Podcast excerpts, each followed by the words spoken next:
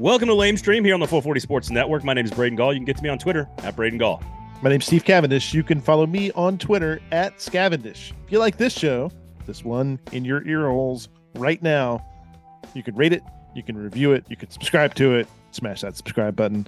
Um, but mostly just tell somebody that you listen to Lame Stream Sports and they should too. I, I agree with that. I'm going to go ahead and tell everybody that we are brought to you by Jaspers, uh, an amazing and wonderful next evolution of the sports bar that you should probably use to cater a big game party, perhaps coming up. Big parking game. is parking is free. The menu's awesome. The food's great. The the grab and go market. The game room will babysit your children. Um, uh, but go to Jasper's, everybody. Uh, I, I'm I'm saying all this right now because I'm going to tell you, this episode is not. Uh, we are not going to stick to sports. We will talk about some sports, but but uh, this is not for the faint of heart. Jeff Calkins from the Daily Memphian, formerly of the Commercial Appeal, has been in the market for how long, Steve? Uh, Forever. 30 years, 30 years plus, um, covering Memphis. Obviously, a traumatic uh, community experience uh, with the video of Tyre Nichols over the weekend coming out, and he's been writing columns about it. He covered the protests on the bridge, uh, but also we'll get into some history about the city and sort of the community and the Grizzlies and the University of Memphis and sort of the future and everything. So, uh, not for the faint of heart, Steve, uh, on this episode. And I, for one, relish the opportunity to talk about tough things on a show like this. So I appreciate uh, Jeff giving us so much of his time.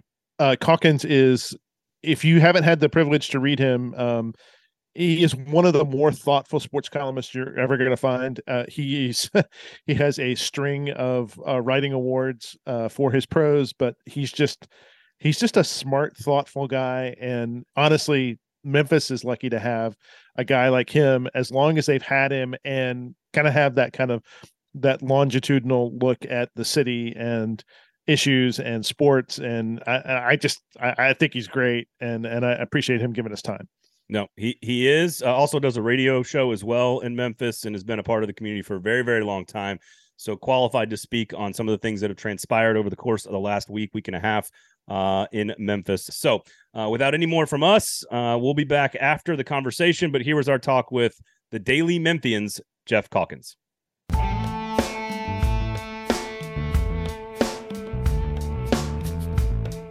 Jeff, good to see you. Thank you so much for giving us so much of your time during a very busy week. We do appreciate it, sir. How are you? It's good to be here. I'm good, thank you. Uh, let's just start first before we get into any details. Just can you give people a sense of what life in Memphis has been like the last week and a half? Yeah, it's. I mean, uh, surreal is an overused word, um, but you don't. I mean, among other things, just waking up and being um, the sort of the center of national attention. You know, when I get my daily New York Times uh, email and they're talking about policing um, and it's it's from Memphis or the vice president here is is coming to Memphis or so with this discussion that you've seen um, all over the country for the last decade uh, all of a sudden it moves into your hometown and um, and and and so there's there's that part that's been surreal but then there has been a real sense of um sadness i think because you know i, I obviously didn't know tyre nichols but by all accounts seems to be a wonderful sweet man. And it's almost you know I, I don't so there's my dog is now barking. The um gus stop that hold on uh the uh the the idea that that this unfolded in your city is just you know it's crushing and so I, I went to a Grizzlies game. I'm going to walk away from my dog here. I went to a Grizzlies game recently, and the the sense among the players and coaches was just palpable sadness. There was none of this "we're going to bring the community together" nonsense that you often hear. It was just they were trying to process it, just like we were trying to process it. How did this happen? And then to have this incredible scene where you're waiting for a video to drop, which which you know is going to be horrific, um, is also a um, you know something that we I don't think that that experience anyone has ever had before. So it, it's certainly something I've never seen in my you know now 30 40 years of business the you mentioned you mentioned the the the players sort of reaction i think the headline i saw on one site was was uh ja morant saying you know, I'm sick of this shit, and, and that and and kind of like the reaction to kind of police brutality. Uh, you're a sports columnist. You you you spend a lot of time writing about uh, writing about the Grizzlies and about the University of Memphis uh, specifically, and, and then sort of this thing happens. How do you kind of measure what you write about, and and and kind of what lenses that you write it through? Yeah, so I am. Um, you know, I'm a sports columnist. At various times, I've written one Metro column a week, or I've like it, it is an interesting role that it seems like sports so much spills over into real life and there and most places there isn't always a strong metro columnist. We don't have at the daily memphian metro really and so i find that i've become both in my writing and on the radio there's not a good robust talk show in memphis either really you know? And so the sports talk show becomes the place where people talk about these things. And honestly during the pandemic, our ratings on our talk show went way up because I would have the mayor on and I would have uh, epidemiologists on and I would have, and so so I, I, I write and talk about the broader issues um, all the time, but it is true. Then you wonder something this heavy. What's what's my role? And um, I went out. Uh, I went to the protest Friday and I um, just to see if something would strike me. It's never mandatory for me to write. It's just, and honestly, I didn't. I, I went there and I was with them on the bridge, and I saw how that all unfolded and everything else, and I just didn't feel. Com- I didn't know that I had anything to say that was not anything that had been said or that some. Um, and so I ended up not writing about it that night. And then I went to the Grizzlies. The first home game was Sunday, um, since all of this unfolded. And so I went to that and um and, and there I was really struck by how rocked the players were and how they basically it gave me a voice to say something which is we are all trying to figure out as a community how to process this and the grizzlies even though they have this you know high profile job they're no different than the other people in Memphis who are trying to figure out how to process this. And um, and so it, I, I was able to write about I think what is a universal experience. What do we do with this now? Where do we go forward now? How do we do our regular jobs now? Um, because the Grizzlies were grappling with the same thing, even though their jobs are are different than than mine. How how unique is the the, the city and the issue? Because I mean, Ja Morant is a unique individual. He's a unique star. Uh, Penny Hardaway is a unique individual, a unique star in that city, and and Ja has done a great job of like tying himself into the community in a pretty deep way. Um, is it just the stages of trying to grapple with it all that's leading directly to sort of just one simple emotion of sadness? Uh, and, and we're just not there yet. We don't have enough time. And and what role do you think you know, guys like Ja. I mean, Penny was asked about it in his post game press conference. What role do these athletes have in in the healing process that's going to hopefully at some point take place? Yeah, I mean, I think every city thinks they're unique in certain ways. And so, and Memphis is certainly unique in certain ways. I'm from Buffalo, and honestly, I see a lot of similarities. And both of these cities are places that have gone, have been sort of had lots of tragedies buffeting them this year, uh, one way or another. Yeah. Um, and then the role of sports, I'm always a little, you know, I, I, it's tricky because um, it can be overstated. You know, we're about to celebrate the 50th anniversary here of the 1972-73 Memphis Tiger team that uh, has always been uh, uh, credited with bringing the city together in the wake of the Martin Luther King assassination. And people who lived through it will tell you that was a very real feeling um, at the time. Um, and they will also tell you that, you know, we didn't stop, people didn't stop being racists or, they, you know, they did that like, right.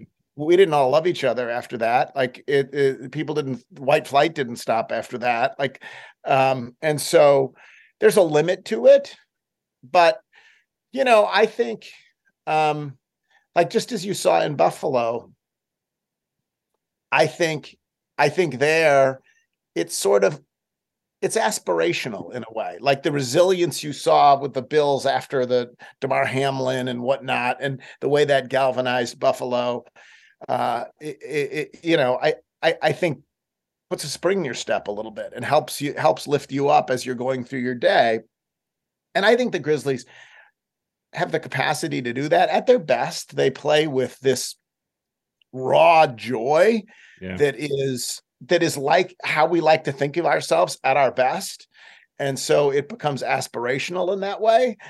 Right now, it is so real and so raw. And even as like I, as I talk to you, there is an officer involved shooting unfolding today in Memphis. Um, I had no idea what the circumstances are. That one of the suspect, the suspect is dead, and the officer's in critical condition, and I, I pray for him um, or her. Um, but right now, it feels pretty empty to say, "Hey, Grizzlies, can you bring us together?" You know, like yeah, it, yeah. it's a little bit too early for that. It's um, you know, when you're still having the memorial service for him. And I thought what was really more true from the Grizzlies was this sense of we're we're we are showing you it is all right to just grieve and feel all kinds of emotions because that's what we're feeling and it yeah. it really rather than lifting people up it to me um, helped validated that it validate that it's okay to feel a whole bunch of different feelings including confusion memphis is memphis is uh trying to think of the best way to say this. Memphis has, has always had a, a, a racial uh, tension at its core for the last 60 70 80 years. I mean pick pick your point. Uh, but but that but that tension between specifically black and white is very real. And i wonder i wonder kind of where you see it as uh both as a writer and both as and as somebody who's who goes on the radio and talks to people kind of how does that how does that kind of manifest itself? How does do you see kind of fault lines? Do you see uh yeah i mean i i think it's um first of all i think i think memphis but i think america has had had had you know struggled with race race race issues for hundreds of years. And you see it in many ways. Like for example small thing uh, the the radio station 92.9 where I do my show hired a new afternoon host, Gabe Kuhn. He's going to be very good, former Memphis football player, and um, but in a city that's predominantly black, most of the hosts, including me, um, on this station are white, and I'm conscious of that. So when they hire someone else and it's another person, another white guy, um, I actually said something about it. Like I said, I hope Gabe was great. I said, you know, I'm I'm aware of the criticism and I think it's valid that we don't have enough. Um, and and someone immediately tweeted at me and said, "Yeah, nobody cares about that. The media. You don't let us forget it. Let us get past race, whatever else." And so what you find is a lot of white people here don't want to talk about race and think, you know, that that it's not real and that we live in a post-racial society and whatever else. And and a lot of uh, black people here think that's just freaking nuts which it is. Um and um but what i also find is like it is interesting. I opened up the phones after the uh, monday i guess was after the video came out. No it was friday before the video came out. And like I, you know i get lots of black callers and and um and there I, I find when people actually talk about it they're incredibly thoughtful. When they Facebook post about it or tweet about it, they tend to be less thoughtful. They tend to be more reflexive. And so um I don't know, like it it it clearly is you know, Memphis. What happened is, is there were lots of plantations in Mississippi, and then the, the the slaves were freed, and then they moved to Memphis, and then they were, uh, you know, subjugated for two centuries, and uh, and so we have a city that's largely impoverished, and um, and we and we deal with that every day. And, but, and I think that's yeah. that's that's something that I, I, don't think most people are aware of, even if you like understand the ra- racial dynamics. But there's an economic dynamic at, at play in Memphis. Uh, you know, there's a city, there's city county components to it. There's yeah, there's, there's all kinds of on the on the bridge. There were people, you know, chanting about how uh, it's the business, the white business class that wants to keep black people down. That's you know what, and and a lot of my friends are in that white business, and I don't think they're trying to subjugate um, I, I don't believe that. But do I think that the systems and institutions? I mean, if just start with with the fact that that um, that property taxes pay for schools, right? Yeah, and, yeah. and and so you have a built-in the schools in the city are paid for with property taxes and people are leaving and so they you can build palaces out in the suburbs and you have you know people with no air conditioning or rats in their schools and in that downtown and so why do we have a world where rich kids get beautiful fantastic schools and poor kids get crappy schools and i mean it's that's that's structural and and and built in um and so but i don't think it's I don't think it's intended to be oppressive. I just think the the way the systems have worked out, it it is oppressive. Well, I, I would argue it was intended to be oppressive like 60 years Uh, ago. yes, Um, oh, yeah, 100%. and, yes. and, and and like Nashville knows Nashville knows all about redlining. Redlining is a huge problem in Nashville for a long, long time. All it takes is five seconds of reading in the history of the city to understand. Right. And, so I'm curious when you sit down to write a column for a subscription model newspaper that is sort of desi- designed for you to get your emotions out and to write about feelings and to write about sort of the nuances like even the nuances of this particular situation where you have a new district attorney with different ideas you've got this certain particular type of cop group right? This sort of unit that has very little training. Like, like uh, how deep can you go with all those little tiny nuances and all the things you just talked about historically with the city of memphis into a subscription based article that is your personal emotions versus Oh. when you versus when you do a radio show when you're trying when you're talking to more people and in real time? Like how, how does your content change? Can you be as as nuanced as you want on the radio or do you have to simplify it for people No, I think you could be. I mean, I, I, I don't. It's something I struggle with because I, I'm not a full time Metro columnist, and I care much more about the city of Memphis than I do about sports now. That's the way my life has evolved here. I, I once really liked, you know, going to the Kentucky Derby and the World, World Series and the Super Bowl, and I still really loved the Olympics, and I love, you know, and I still like sports, but I care more about the city than I do uh, and humanity than I do about sports now. It's just true. And um but I'm not so I'm I don't write about these issues regularly enough that as a columnist I get into the nitty-gritty, but I find it fascinating about what effective policing would look like.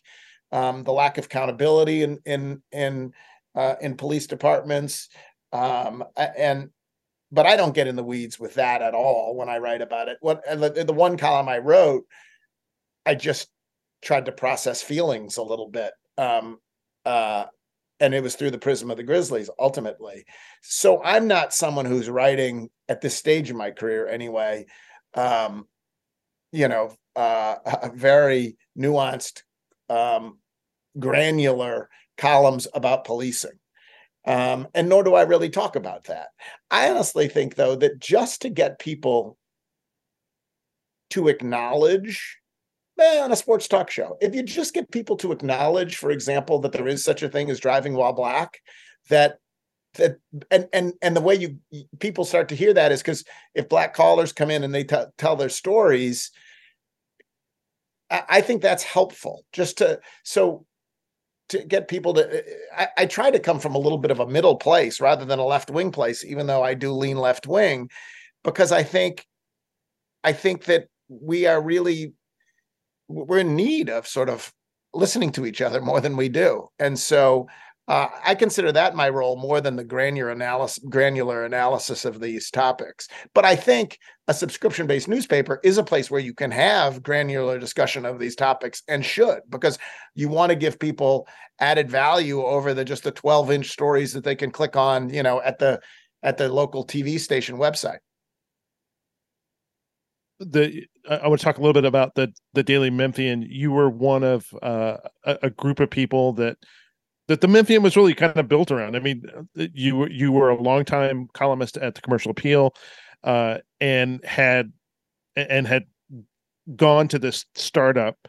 Um, what have you learned here in you know the the, the kind of the four years that the Daily Memphian has been in existence, and kind of how people consume their news, and kind of what your reach is, and what is the what is your power as a columnist, and and and do you think you're reaching? How much of Memphis do you think you're reaching? Uh, it's it's really changed in that sense. In that, like when I came here, two hundred fifty thousand people got the commercial appeal and whatever. So how many let's say there were two or three readers per newspaper. So it was, you know, 750,000 people read every column. Um, or not every column, but that was the reach. And that position that I inherited um, was the traditional, you know, it was the, it was the uh, David Clymer, uh, you know, newspaper columnist where, and, and in Memphis, I don't know, like I even think, I even think the, not me, I, I, the reach of that columnist, that job in Memphis was really pretty extraordinary. It was, you know, um, it was an important job and a privilege to have it. And that job doesn't exist anymore. It just doesn't exist anymore because there's no outlet that matters that much anymore. Um, like Mark Giannotto is the columnist at CA now, and he does a really good job, but he can't possibly have anything close to the reach that I had when I first got here. And I somewhat live off that now. Like people know who, you know, they they read me when a million people got the paper as opposed to now I think 30,000 people get the commercial appeal. So mm, less. um, so and I don't mean like that's more than get the Daily Memphian. The Daily Memphian is considered a incredible success. Yeah. If you look at other nonprofit newspapers around the country, the fact that we cover everything we're not just niche we have sports and food and and and music and and also politics and everything else.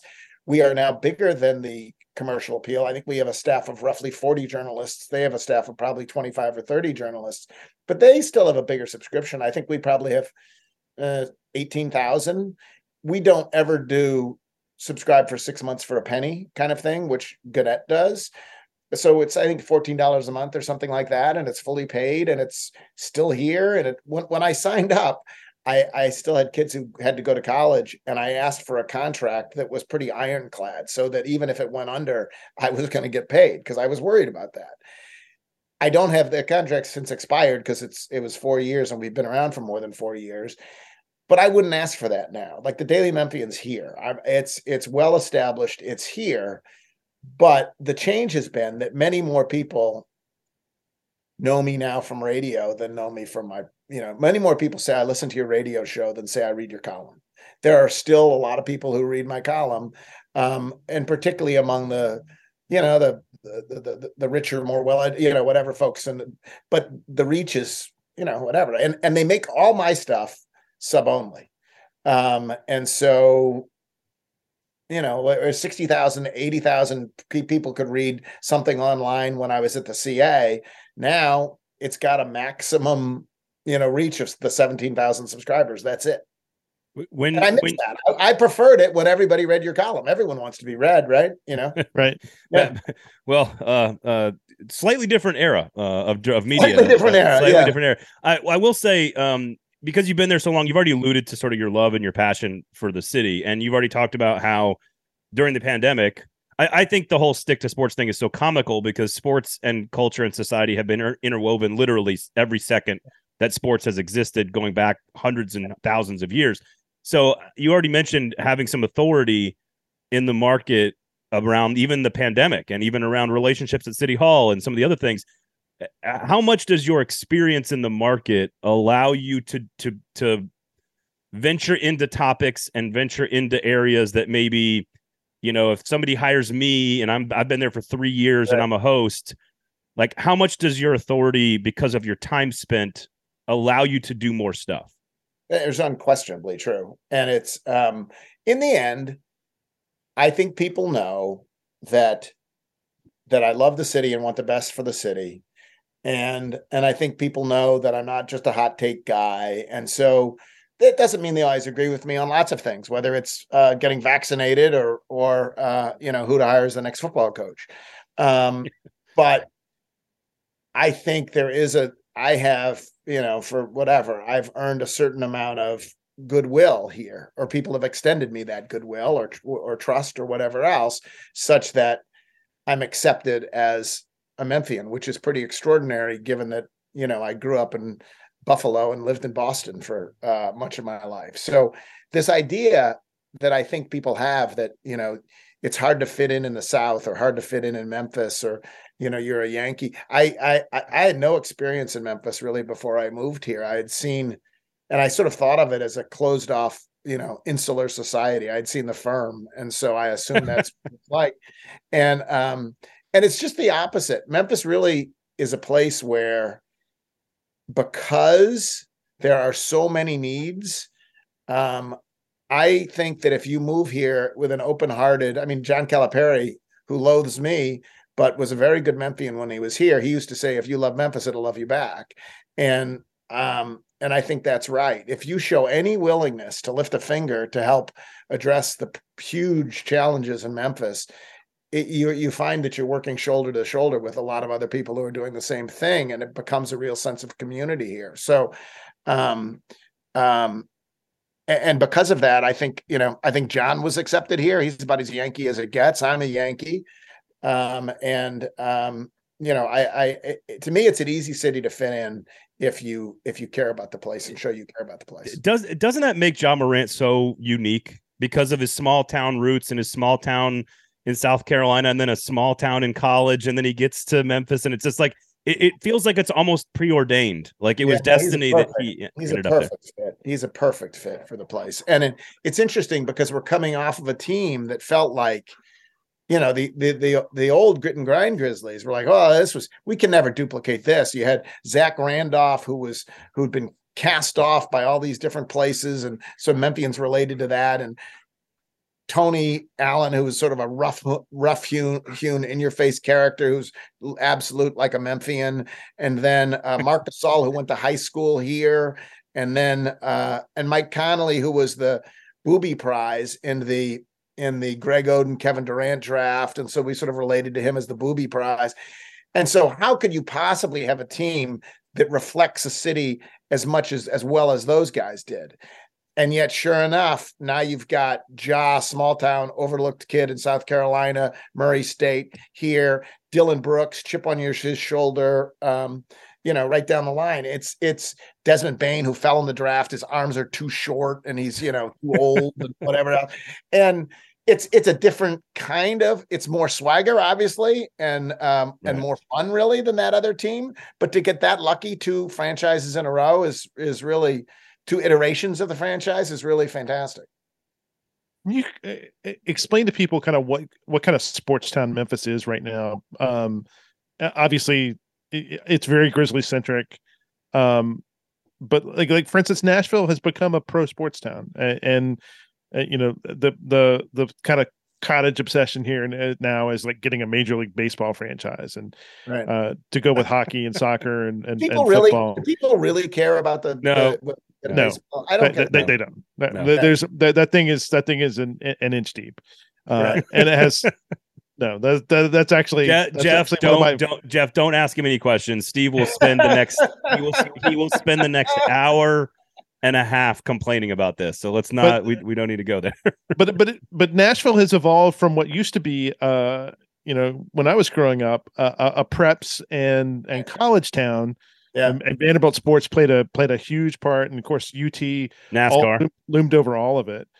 Uh, and then to to now where everything is everything is pro driven. I'm interested in kind of like what how does how does Memphis consume sports? What's what drives things? Uh, the Grizzlies, obviously, and then how much does University of Memphis kind of factor into that?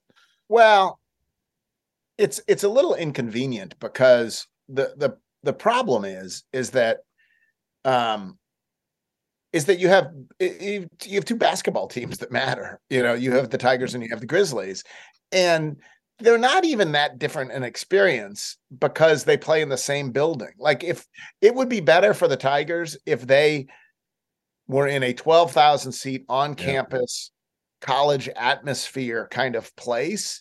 And so what you're seeing is once upon a time there was this pro franchise really that was Memphis Tiger basketball because it wasn't just the it wasn't you know just the the, the the the the people who went to Memphis, it was it was the city's team. It was the city's team in a way that most college basketball teams aren't. Louisville's the only really other one that sort of fits that model, and um, and now along comes you have a, a, a pro team that actually is a pro team, and now it's an incredibly compelling pro team, um, and so you really have seen that there's a drop off in interest um, and attendance to University of Memphis basketball, um, even though Penny is the coach. Um, and I think that's inevitable um, that that would have happened. It actually took a long time, and University of Memphis basketball still does matter a lot. There, there are lots of people in Memphis. If you could ask, would you rather have a uh, an NBA championship or a NCAA championship? The old diehards would just want to see the Memphis Tigers win someday. That that would be the one they would pick. But I have three sons. Two of them like sports.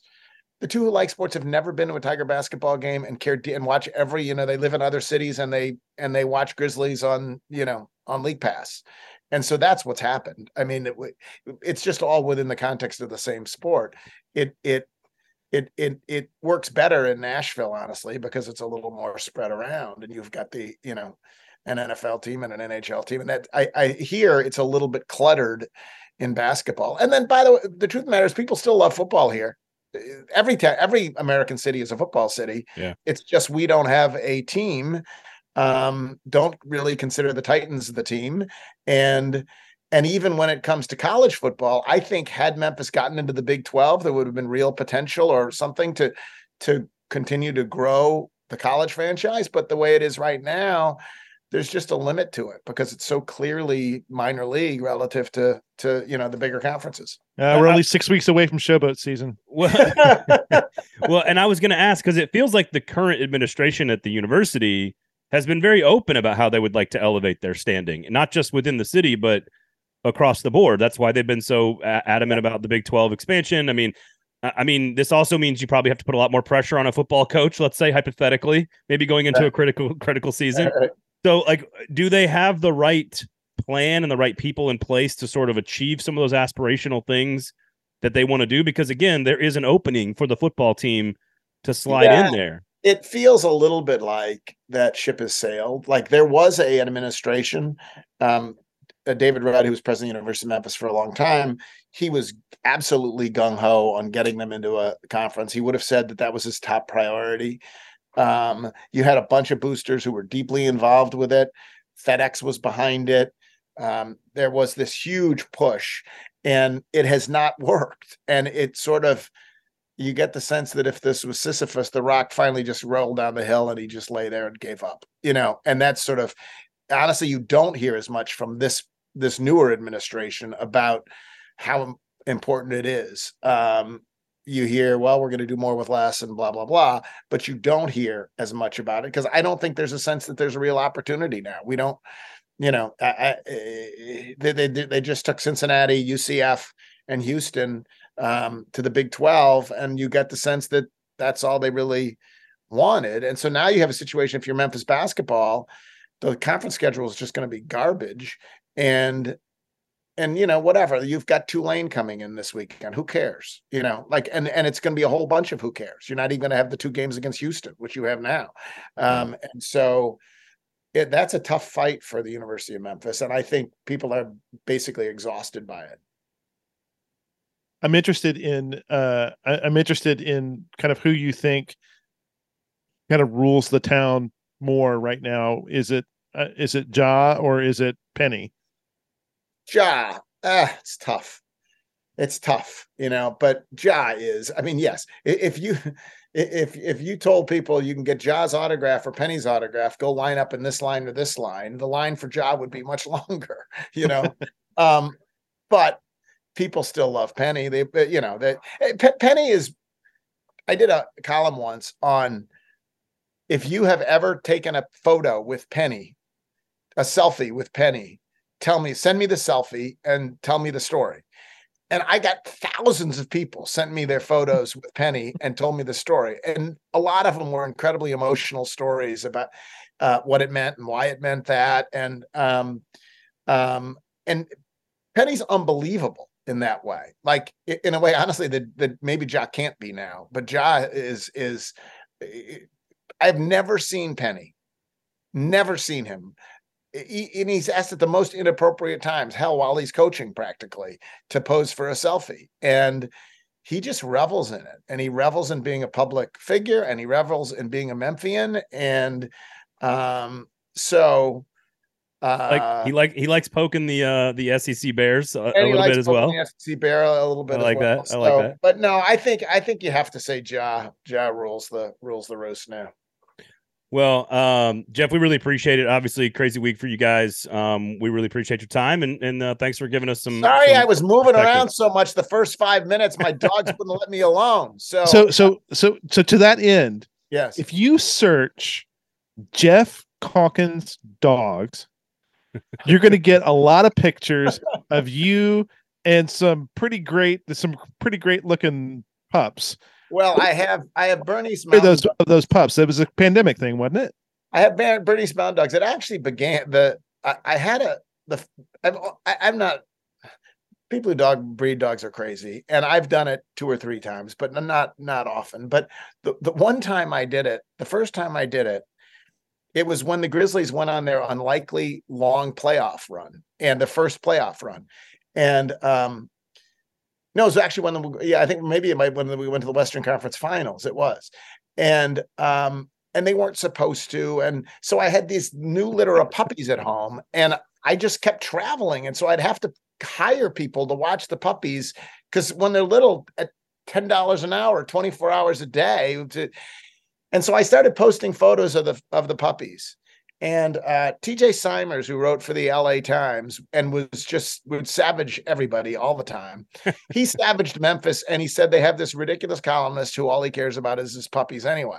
And so every time the Grizzlies would then beat the Clippers, I would post, I'd say, Grizzlies win, have a puppy. And I'd post another picture of these adorable Bernese Mountain Dog puppies. And it became a cause celeb a little bit. But um, people love their dogs too much and they post too many pictures of their dogs. And I'm guilty of that. Uh, there's two there's two people on this show right now that are guilty of that. that is that is for sure. Uh, Jeff, thank you so much, man. Obviously, uh, a lot going on with you guys, so we do appreciate you giving us so Uh, much of your time. Thanks for having me. Yep. See ya.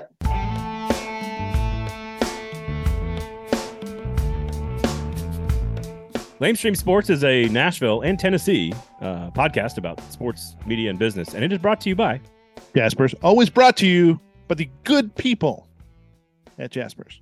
So there's a very large football game coming up that the entire world's going to watch, and we have to A call big it. game. Yeah, we have to call it the big game.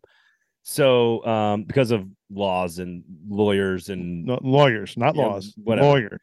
so uh, one of the the big one of the the uh, I, I am very stressed out by hosting people be- because my wife wants to make the hosting of the people so much larger than it ever actually has to be.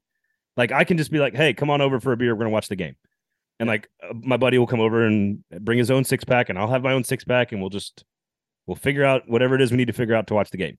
But when my wife's involved in hosting a big game event, there's a it just it creates a lot of stress for me. So I'm should there be someone that could come along, Steve, and remove that stress from my life?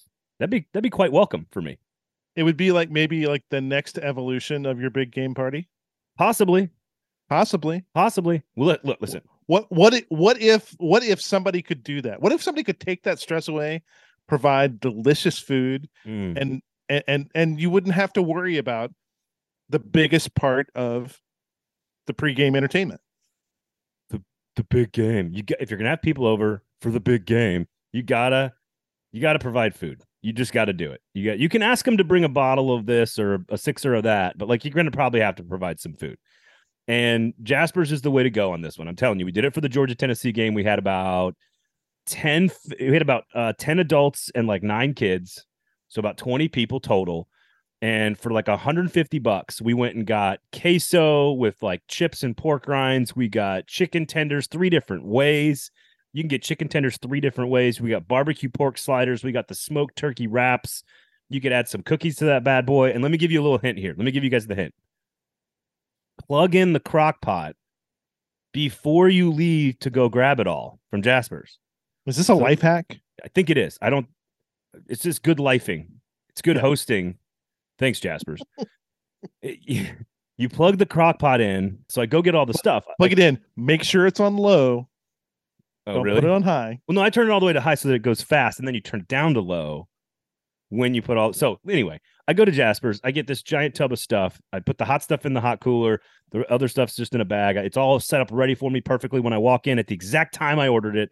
I was like, I was like one o'clock on a Saturday. I went and got it. I brought it back. Uh, I put the, the, the I pour the queso into the already warm crock pot. Give it a few stirs and it stays that warm temp turn it down to low.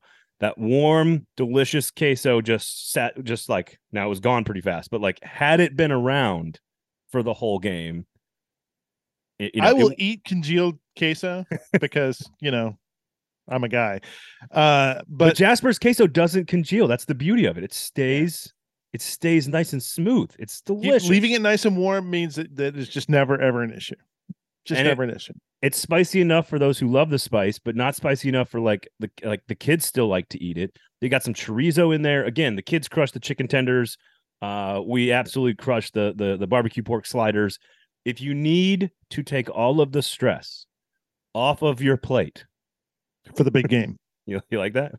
Yeah, I like that. Take all the stress off of your plate and put Jasper's on it. Wow. You're a professional. Go to Jasper's, everybody.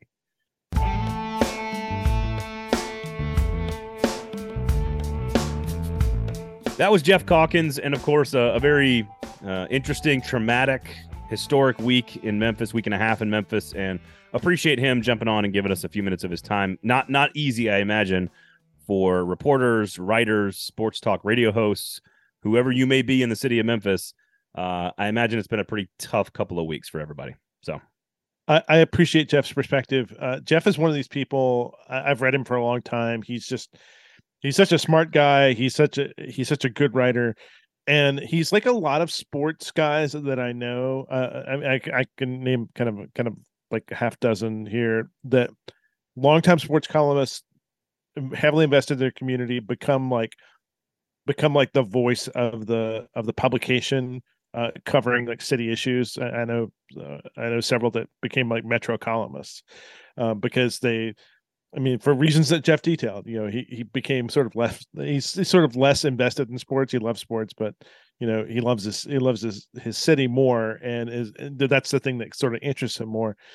I, I thought it was really interesting, kind of him chronicling and this is something that that we've talked about a lot uh, about how the the position is gone uh, of sport of kind of the big dog sports columnist. It's just gone. Um, th- those those platforms don't exist.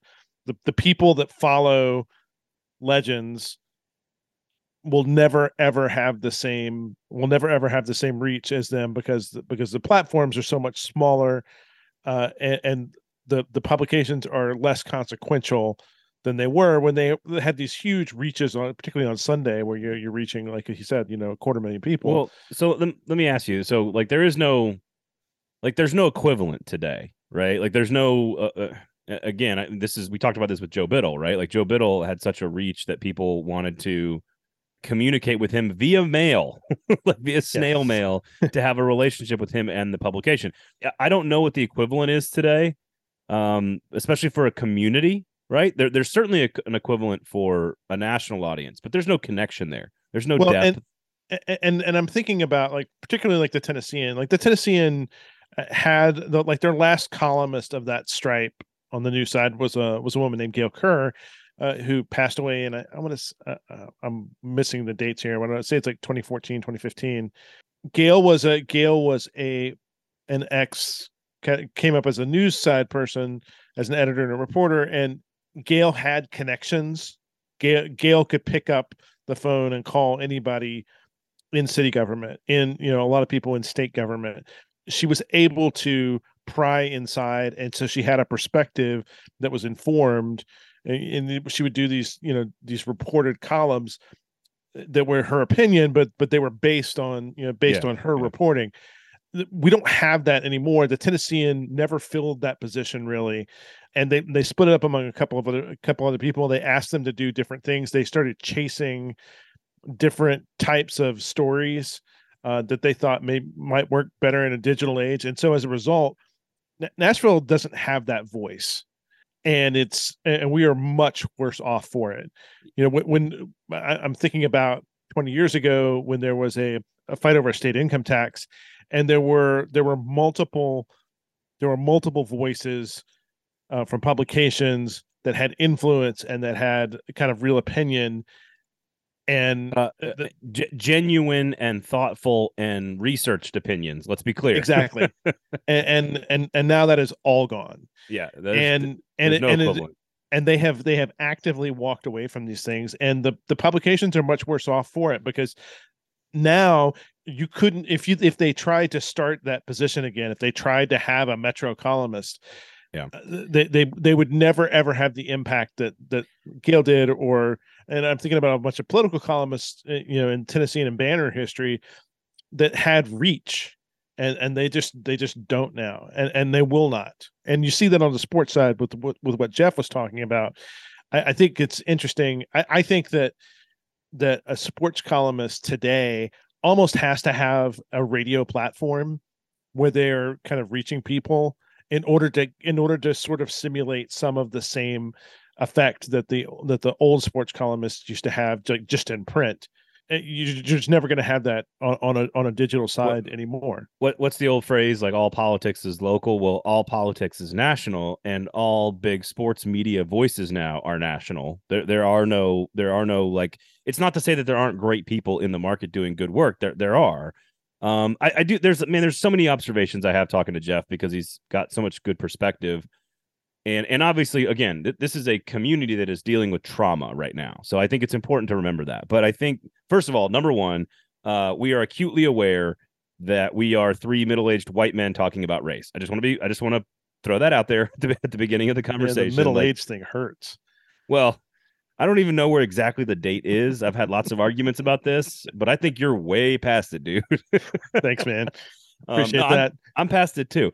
Uh, so that that's that's just I just want to kind of get that out on the front end. But the other thing is I think the Daily Memphian as a as a model is interesting to me that it has found success because I do not think that so, like most markets I don't think it works most markets now we've talked about this before like some markets the boston globe kind of trained people in boston to do this from the beginning right? Like subscription based model. I, I think that if you wanted to do sports content or city content for a lot of the biggest markets in the country i don't think it works as well because they have all been spoiled and we've we've talked a lot about this. Well it's not that they've been spoiled but the, the, those markets have been trained trained to, yeah. to be free and to, to expect free for so long. Yeah that's and what so, I, that's what i meant and, and so uh, it really was just a mass raid on the on the commercial appeal that created the Daily Memphian, and you know they were very smart about they got Jeff, uh, they got a very popular food writer, uh, they got a couple. Uh, there were a couple other columnists. There were uh, there were very recognizable names that they could that they could go to people and say okay these are people that you know and trust and have for years and now they're over here and you know we want you to come pay for this well and again he they all went from five six seven hundred thousand person reach to 15,000 person reach and and right. it's and it is considered a success an extremely successful example of what a local paper can do behind a subscription paywall if you're willing to pay for good journalism. So I, I do think Nashville is still very much in that size of market that Nashville could could absolutely handle it. Uh, go to the Nashville banner, by the way, sign up nashvillebanner.com. Um, I, I the other couple things, eh, first of all, this there, don't get me wrong, like I find myself being old all the time. We just made middle aged joke about this. I find myself yelling at clouds. I find myself thinking that TikTok is controlled by China, like because it is. Well, like that's I, not being middle aged. but I mean, you know what I mean? Like you find yeah. yourself saying these things, and I think a lot of times we just crack jokes and we say, "Oh, he's just old. He's just old. She's just old. They just they're just old. They just been around too long. They don't, there there is so much value in perspective and wisdom and experience that we just sort of sometimes don't always acknowledge. And I think Jeff is a perfect example of how having the ability to understand the history of what this community or this team or this player or whatever the story is to have that kind of experience, I think is invaluable. It is invaluable. It doesn't mean you can still run like a 4 4 out on your street after a few bottles of champagne with your buddies on New Year's Eve, for example. Not speaking from experience or anything.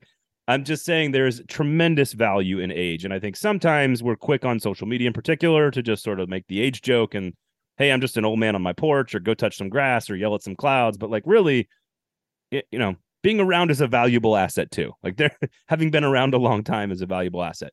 The last one, of course, is the one that drives me the most nuts of all. And that is just the idea that somehow, and maybe you know the origins of this, I don't know certainly it's politicized and it's been weaponized, but the idea that somehow sports and our society and the things that happen in our society are unrelated is so comical to me. It's so naive and ignorant to like the history of mankind that that I just don't understand the stick to sports, shut up and dribble. Like I don't even get it. Like I, it is just to me, it is a crutch for people who are incapable of having complex conversations. And I don't maybe you can point um, maybe maybe it's cable news. I don't know. Maybe you can tell me where it began that it was like this fashionable i mean it's that... always it's always been as long as we've had sports it's been around. I mean and and it, and it, it feels like a recent phenomenon because because of where it has it has it's cropped up within political conversation. Uh you know you don't whether, think that's new?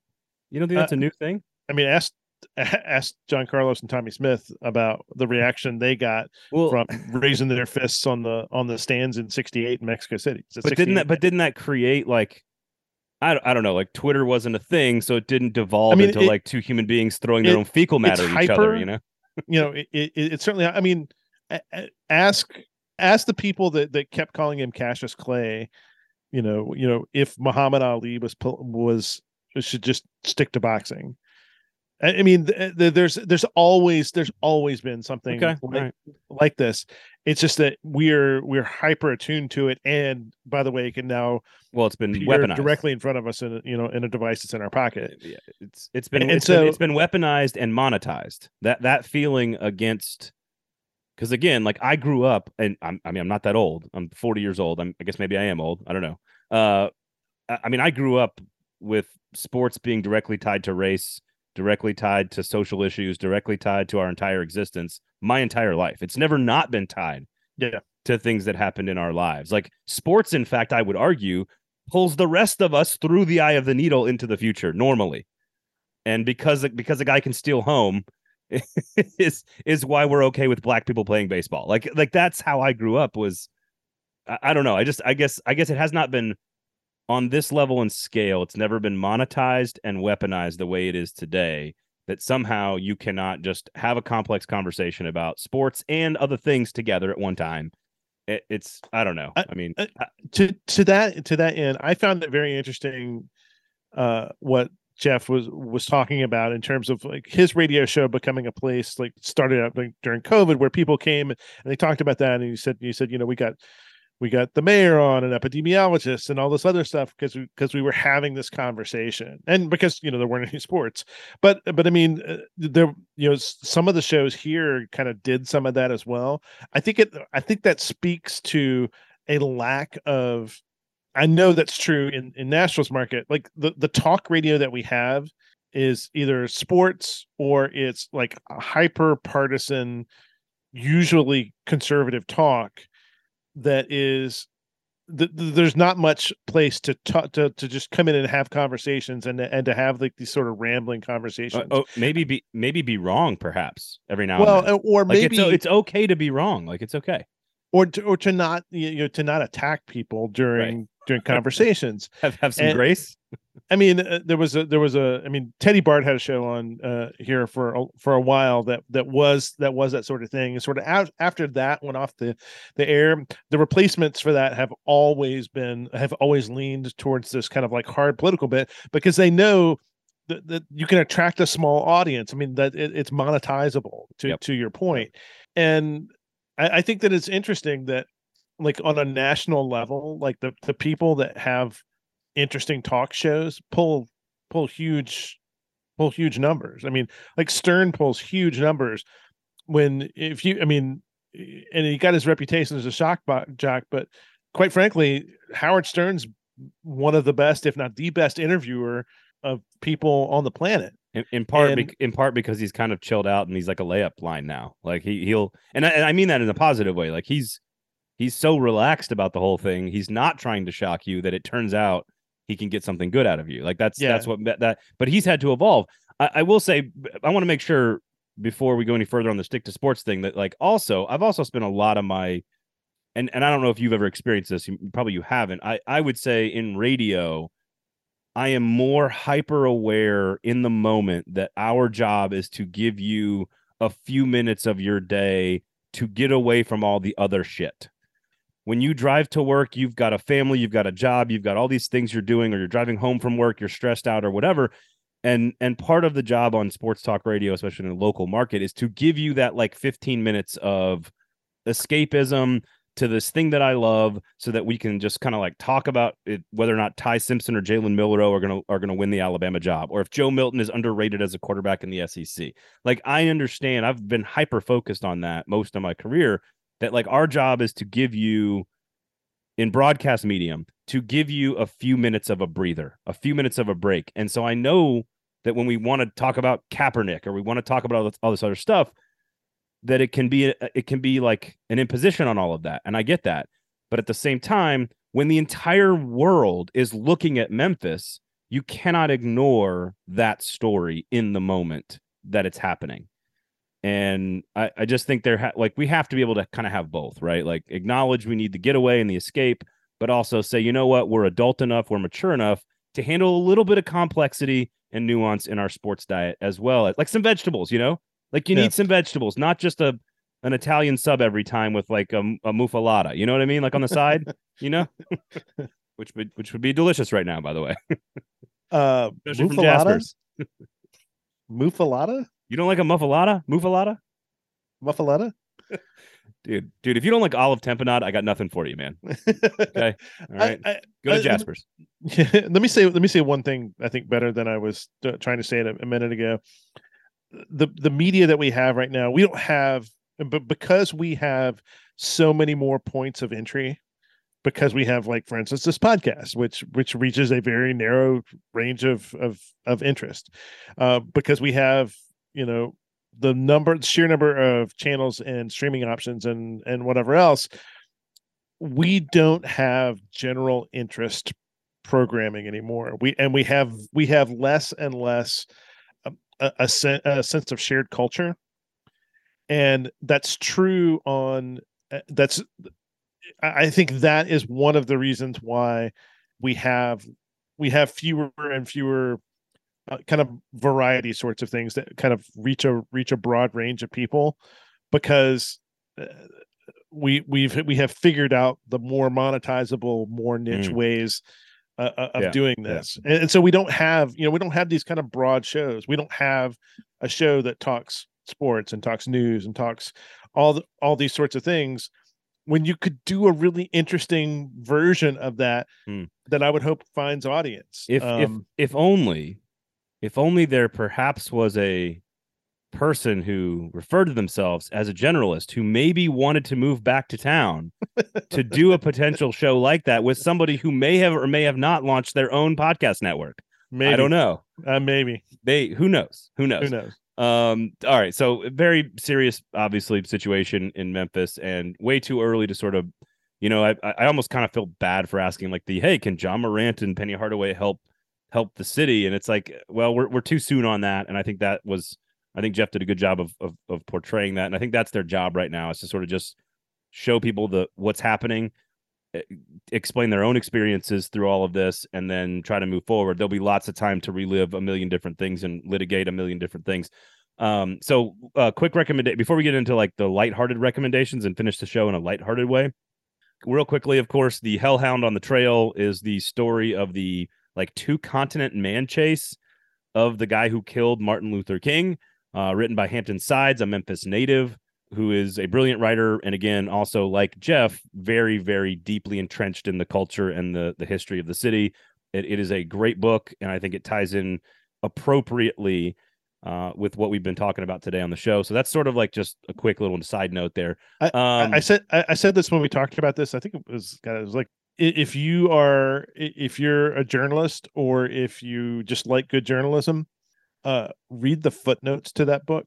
Oh man, Man, the footnotes to that and kind of when you see how sides did his reporting, it's fucking amazing. It's Whoa. so good. It's so so good when you can see how he put all of these facts together in order to make in order to kind of create Yep. the narrative that he did. It's it's just uh, it- it's just amazing. And you could just go- through the footnotes and you know read the original documents and go go to those newspaper stories and whatever else and find really interesting stuff. I mean, it's just yeah, it's, probably it's more. Right. amazing. It's an amazing read. Um, all right, so we'll I'll, I'll you'll have a couple of recommendations here in just a second. Make sure you go to Jasper's, of course, great place to you know cater the big game. If you're having people over, maybe a small gathering, maybe a, a medium sized gathering. I don't know what constitutes a large gathering exactly, but Jasper's has got you covered. Go go to Jasper's. They got you covered. They can take care of kids. They can ca- take care of families. They got the whole thing. Really great options. They can hit big numbers for you. So make sure you go to Jasper's. Check them out. Okay. Go to Um, Jasper's. shrinking on Apple TV. There, Yeah. there are very few shows that give me the same, um, the same feels, the same vibes as Schitt's Creek and Ted Lasso. Schitt's Creek and Ted Lasso have this sort of sort of like charming, wholesome, but also sophomoric and dirty sense of humor that I think is a really, really hard needle to thread. and those two shows are probably among my favorite. Parks and Rec has got a little bit of this too, right? But those two are kind of the benchmark. Shrinking has a lot of these vibes. Jason Segel, like I have not liked Harrison Ford in a while, but he is his character is so good in this. Jessica Williams is one of the best people to ever come through the Daily Show ever of all time. No, she's she's fantastic. She is absolutely brilliant in this. Like all the side characters are brilliant. The daughter is is great. Um Segel and Ford are great. Like if you're in it, it is it's it- there's only like 3 episodes and we like we got to like the third episode and my wife was genuinely disappointed that like there wasn't more available. she couldn't binge more. What I Um, right, I was like, "Oh, I guess this is coming out in real time." It has got a lot of the same sort of like very serious but very funny kind of Schitt's Creek Ted Lasso type of vibes and if that's a pretty high bar for me to say that. So, So if you if you uh, so go on YouTube and search uh, Brett Goldstein and Colbert and check out the interview he gave last week or the week before about shrinking because he's an executive producer and one of the and one of the writers on there and then he and he also appears in it. And about how he got Harrison Ford to play the part. It's he's Uh, he's unlike any character I have ever seen in my entire life watching Harrison Ford movies since I was 3 years old. it, it is uh, i mean that will it, it, it's a really charming interview. Goldstein's a, is a great interview. Uh, but but just go watch that clip and you'll be like and this and this is what we did we were like we were like okay i want to watch this now and we did and we, we flipped over and watched the first episode it's it's it's very good i i like it a lot it's very Dude, good Jessica Williams is is Jessica so Williams is so good spectacular. She's so good. Uh, all right, so those are my Ham- Hampton sides and uh, shrinking. Uh, hopefully, they can come out with more episodes sooner rather than later. So there you go. Uh, so I have two things to recommend. Uh, one just bizarre. In Interview Magazine, uh, which if never, you've never picked it up, uh, runs these just massively long Q and A's, and there is an interview this uh, that that just came out this week, and the headline in it, on it is Pamela Anderson tells Ronan Farrow how she survived Hollywood, Oh my God, what a combo! and it's just like and like the with like the headline, I was like, oh, I'm in, and then like ten thousand words later, I mean, they get into so much stuff, and it's so interesting. Um, it, it is. Does it say anything about Ronan Farrow's personal life and his I'm, relationships? I'm not gonna. I'm gonna make you go read it. I don't. I'm not it. gonna. I'm not gonna spoil any of this. I, there's there's so much good stuff in there. And then so the other one uh, is is in the cut, which is uh which is a subsection of New York Magazine, and the headline is it's under it comes under the section problem solving. Do you know how to behave? Are you sure? How to text, tip, ghost, God. host, and generally exist in polite society today. And they give uh, where's the number? I feel like Uh, Tinder. I feel like Tinder's been doing that for about a decade. It's like a it's it's like a hundred odd things. Uh, How to ghost someone? Why does uh, and, and it's things like you may callously cancel almost any plans up until 2 p.m. Oh, okay. uh, All right, that's fair. That's fair. Um, uh, when shopping with a friend, don't cut uh, don't cut them in the rack. that should be understood. uh, it should be. Okay. All right. Keep Um, going. Never send an edible arrangement In general. in general. All right. I like. Uh, uh, there's a couple here that I can't read on a family show. this is not a family um, show. You said fuck earlier. Uh, you know, it's things like uh, if you're a dating adult, you if you're a dating adult, you should own lube. All right. Um, That's probably true. Strangers and the category of strangers and others, and I love this. If you've met someone and they clearly don't remember your name, say hi. We've met, and I'm X. Which I thought How- was well, great. Well, that is great, but how do you know when someone doesn't know your name and you've got the all clear to ask for the name? That's a really that's a that that's a riddle no one's ever solved. Yeah. Uh, number 28, don't ask people how they got COVID. And there, there are like long explanations for for all of these, and, and they're really well written. Yeah, I'm Uh, good with that. I'm good with that one too.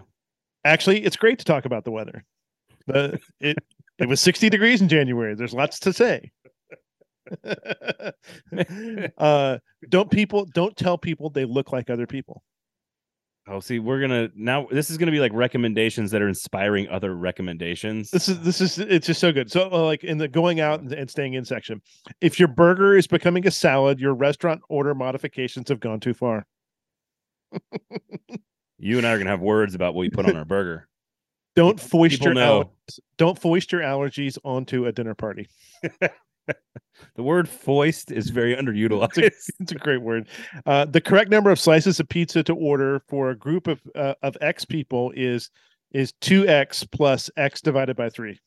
oh God. so you you t- you mentioned like the like a lot of it was relationship sort of like focused, right? Um, and there was a recent uh, episode of Offline, which I talk about all the time on the show. Uh, do dating apps make it harder to find love? And one of my most favorite, it's like fr- with a couple of uh, of of women that are sort of much younger than you or I, and sort of just explaining what life has been like on the dating app. Since I think both of you, you and I, neither one of us ever really experienced the dating app thing. We got married before that happened.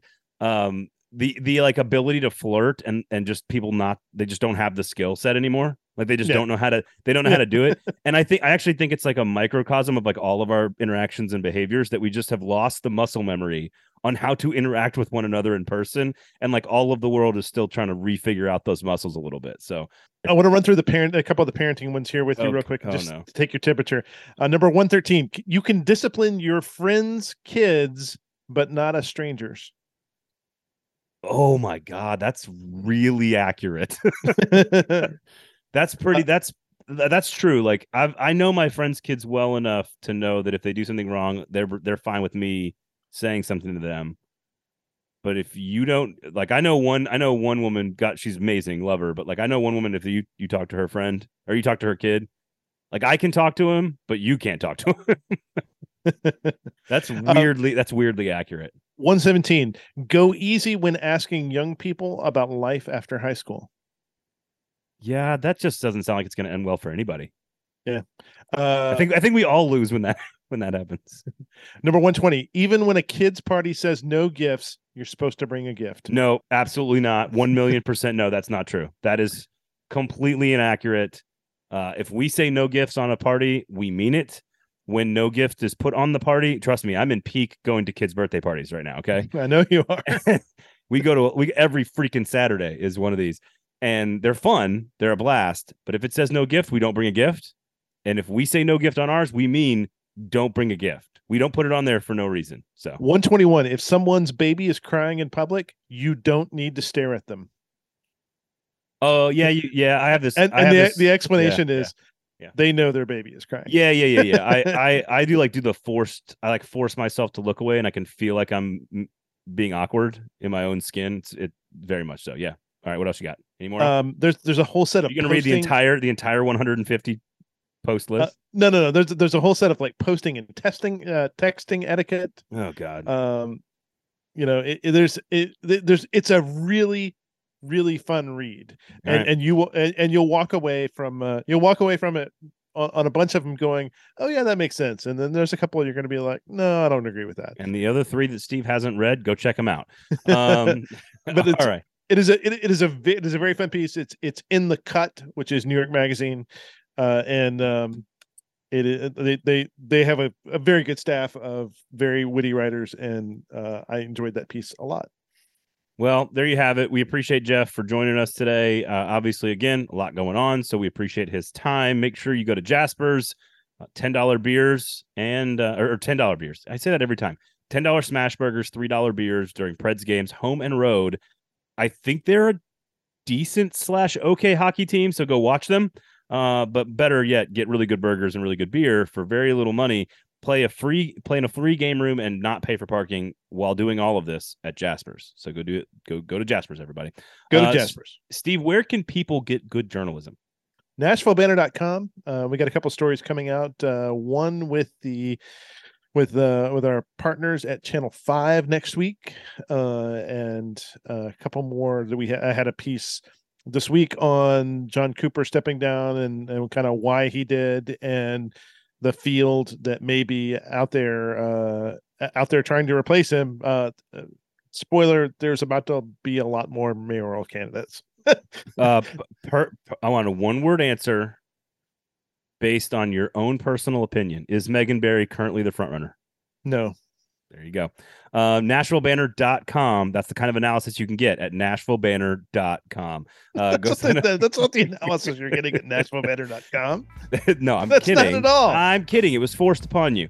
All right. Uh, thank you, Jeff, for hanging out with us. We do appreciate it. Rate, review, subscribe, share the show. Go to Jaspers, NashvilleBanner.com, all the other great shows from the 440 Sports Network as well. We do appreciate you guys for hanging out with us. Thanks for listening.